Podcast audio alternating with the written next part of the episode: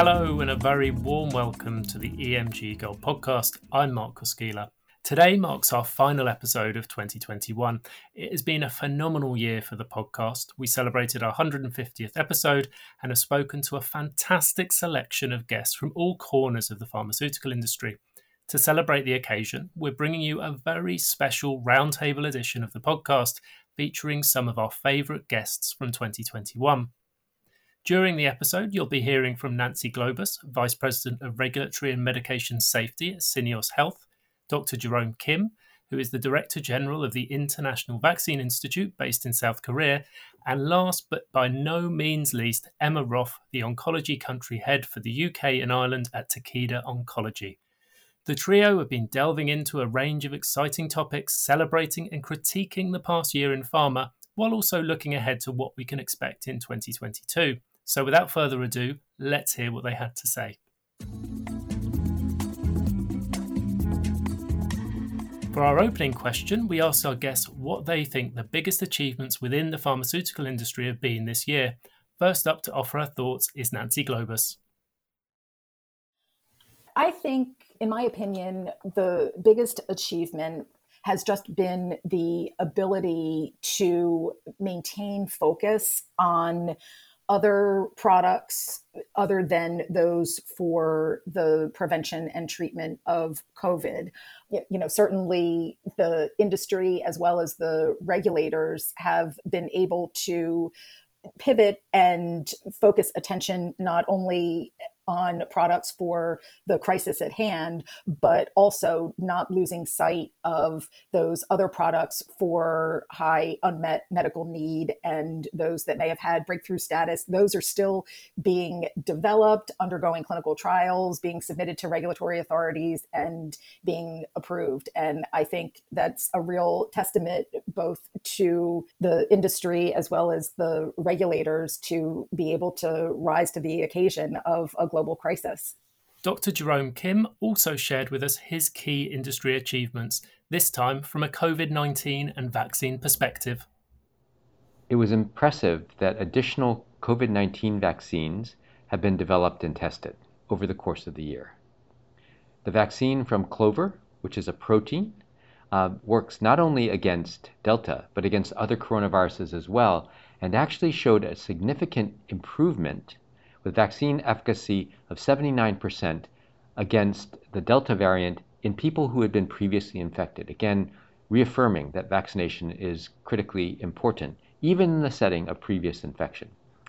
The second uh, big achievement, I think, might be the development of antivirals that appear to decrease the progression between mild to moderate disease and severe disease in COVID 19 infection. Now, this is important because in the presence of appropriate testing, then people might be treated with these medications orally and potentially uh, monitored at home. Again, really critical if we want to achieve better control over COVID 19. While it's important to celebrate our successes, we also wanted to ask our guests about the challenges the industry has faced this year. The past 12 months have been testing, but as you'll hear shortly, there are some promising solutions on the horizon We'll return to Dr. Jerome Kim first. The biggest concern in the beginning of the year was whether we'd be able to translate the safe and efficacious COVID 19 vaccines that we saw in the phase 3 trials at the end of 2020 into significantly produced vaccines in 2021. At this point, we are producing one and a half to two billion doses of different COVID vaccines every month. This would mean that we should have the capacity to give those vaccines to just about everyone on planet Earth who needs a vaccine by the middle of 2022. The bigger challenge now will be developing the next generation of vaccines, vaccines effective at preventing transmission of coronavirus. So we know that the vaccines do a great job in preventing hospitalization, a tenfold reduction comparing vaccine to placebo. Less so for infection, with only a fivefold decrease in infection comparing vaccine to placebo. We really need to do better at the prevention of infection, or importantly, the prevention of transmission. And hopefully, the next generation of vaccines will give us not only better protection, but longer lasting protection. And here's what Nancy Globus had to say. I think from a challenge standpoint, it was really the same challenge that was experienced by just about every business. And it's how do we adjust to the new normal while still keeping commercial goals in mind as well as the needs of of patients. And I, I think it's it's still evolving because what we experienced through 2020 and 2021 is, certainly isn't over, but just continuing to learn how to pivot and adjust. Obviously, we've seen quite a bit of change into decentralization of clinical trials from the branding standpoint. We've seen many more. Um, products and services that need to be named and are introduced into the marketplace, whether they're new products or things that will assist doing things remotely, such as telehealth and remote patient monitoring. I think just continuing through a lot of the pathways that have been established already and really leaning into the decentralization of some of the processes certainly will go a long way. And I think that will continue. Certainly, remote everything is not going anywhere anytime soon. Great to get an overview of the industry's ups and downs of 2021. Now, moving on, over the course of 2021, there has arguably been a perceived reputational improvement for the pharmaceutical industry in terms of reputation and consumer trust. We asked our guest where they think pharma is gaining back credibility and where there's still room for improvement. This time, we will hear from Emma Roth. There was a significant increase in the trust and the reputation of the pharmaceutical industry particularly in 2020, and then that was built upon further in 2021. And I think the industry was seen as a huge part of the solution um, of the UK getting out of the COVID situation. And, and also, the public started to place a really high value on science and what science can do and bring in these sorts of situations. I think where we also gained credibility was actually the alliances that were crafted and formed within the um, pharmaceutical industry. It was pooling of resources and expertise rather than just individual companies working on their own projects. And again, this accelerated um, the development and accelerated these ideas. But obviously, there's always things that we can do better, do more. And I think what we can do to improve things is to do more to address health inequities, inequality, and diversity in trials, in research, improving public health for all, and also not just within the UK but, but worldwide, and making sure that there is um, equity of, of access. And finally, Nancy Globus shares her thoughts. I think certainly there was much more awareness of what the pharmaceutical industry does and how people can participate in that. And as an example, with the vaccine trials going on, there was definitely an awareness of the companies that were running those trials. And I, I think it just brought the level of understanding and just appreciation for what the pharmaceutical industry is and what they do that perhaps will spill over into other diseases. And for instance, people will then know, oh, my family member was just diagnosed with XYZ. Let me see if there's a clinical trial. And certainly having the story that is around whether it's a trial, a product, or just the the company itself, that builds trust. And that as long as there's something memorable and purposeful that the not only practitioners but patients as well can associate with a particular company I think that goes a long way in in building trust and and has just opened up a huge audience. Um, I think it's really a, a, silver lining of the pandemic for the industry because there is just such heightened awareness of what they do and how they benefit the population at large. Great answers from our guests there. Now, while 2020 was a year marked by the COVID 19 vaccine race, 2021 put pricing and access in the spotlight. We asked our guests what they thought the most significant achievements and setbacks surrounding global vaccine access has been. First, we'll head over to our vaccine expert, Dr. Jerome Kim, for his views on vaccine access in 2021. So, if we think that the three steps in vaccine manufacturing are prove it, prove that it works, make it in significant quantities, and then use it, 2021 was really, if it had a success, it was our ability to roll out vaccination in the countries that could afford it. Um, so that many countries are now in the 80% range for full vaccination. Wonderful. But still, at the end of 2021, with 2 billion doses of vaccine being made per month, 96% of Africa has not received a single dose. That should not be allowed to happen. Hopefully, now that vaccine production has scaled up, access to vaccines in Africa should become less of an issue.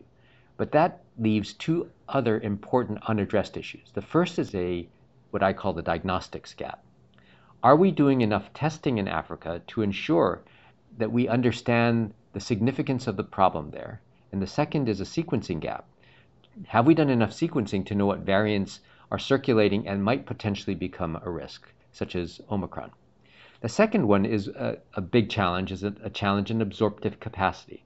Do countries around the world have the ability to vaccinate 70 to 80% of their populations in order to protect the most vulnerable from the consequences of COVID 19? So I think working on those two issues, the diagnostics gap and the absorptive capacity gap, are going to be really important and will have long term benefits for global health in general. And now we hear from Nancy Globus. Well, I think from certainly achievements have been, like I may have mentioned earlier, just the ability to maintain focus on other products in addition to those for the prevention and treatment of COVID, and really um, not lose sight of some of those other unmet medical needs. And I think there is a lot more attention being paid uh, to patient access and the whole patient journey and that story that goes along with it. Certainly, drawing on some of my pharmacy experience from a um, US standpoint, there's definitely quite a bit going on from the access and reimbursement standpoint, just with some of the channels of distribution and who is involved in that channel of distribution, all the way from the manufacturer through the wholesaler through reimbursement, and what type of pharmacy a particular product is distributed through. And, and I think I think the public also is realizing that they can really take some some initiative and really be in charge of their own healthcare journey and advocate for themselves or look for help from patient groups. And some of those are even run by the industry, especially with respect to um, advocacy groups related to rare diseases. So I think there's there's a lot going on in that that area, and the the patient journey and that story that goes along with it is is really evolving. And finally, we wanted to get our guests' take on the digital and technological acceleration that began in 2020, but really intensified during 2021. We were particularly interested in the fallout of rapid transformation and asked about how upskilling must be approached and how companies can avoid alienation or a negative impact on morale. Let's hear what Emma had to say on the topic. We all know that the acceleration from a digital and technology perspective has been huge over the last um, one to two years. And obviously, that has meant change. It's meant change in how we work.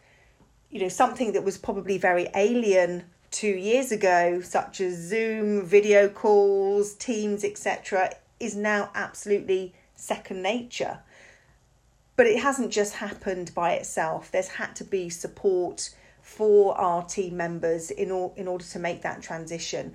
And that then moves into other areas where obviously most of the interactions now um, for, for the pharmaceutical industry are having to be remote. Um, and so that's a change both for, for the NHS and a change for um, companies. But it's also not all just about the um, technology advances. It's also been really important that whilst we're all very separate and probably further away physically, that we actually keep that cohesiveness and that team spirit aligned. So within Takeda, we've we've we've looked to um, support our people both from a social but also from a mental health perspective. So we've offered um, additional support, counselling, for example, and we also have our Takeda Employee Society um, group who who organise all sorts of initiatives um, and events to make sure that we're keeping our people together, keeping them connected. And that's it for our end of year roundup. We hope you enjoyed hearing again from some of our top guests of this year. Speaking of which, thank you very much to Nancy Globus, Dr. Jerome Kim, and Emma Roth for joining us for this episode. We'll be back in the new year with more brilliant guests and interviews, kick-starting proceedings with another very special edition of the podcast, this time taking a look at the industry predictions for 2022 and talking to more great guests about what's to come in the year ahead. If that all seems a little bit too far away, don't fret. We have plenty of content over on the Gold website for you to enjoy. The latest issue of our sister publication, Gold Magazine, was published earlier this month, so be sure to head over to www.emg gold.com to check that out now. But that's it for 2021. We wish you a very Merry Christmas and a Happy New Year. Take care, stay safe, and goodbye for now.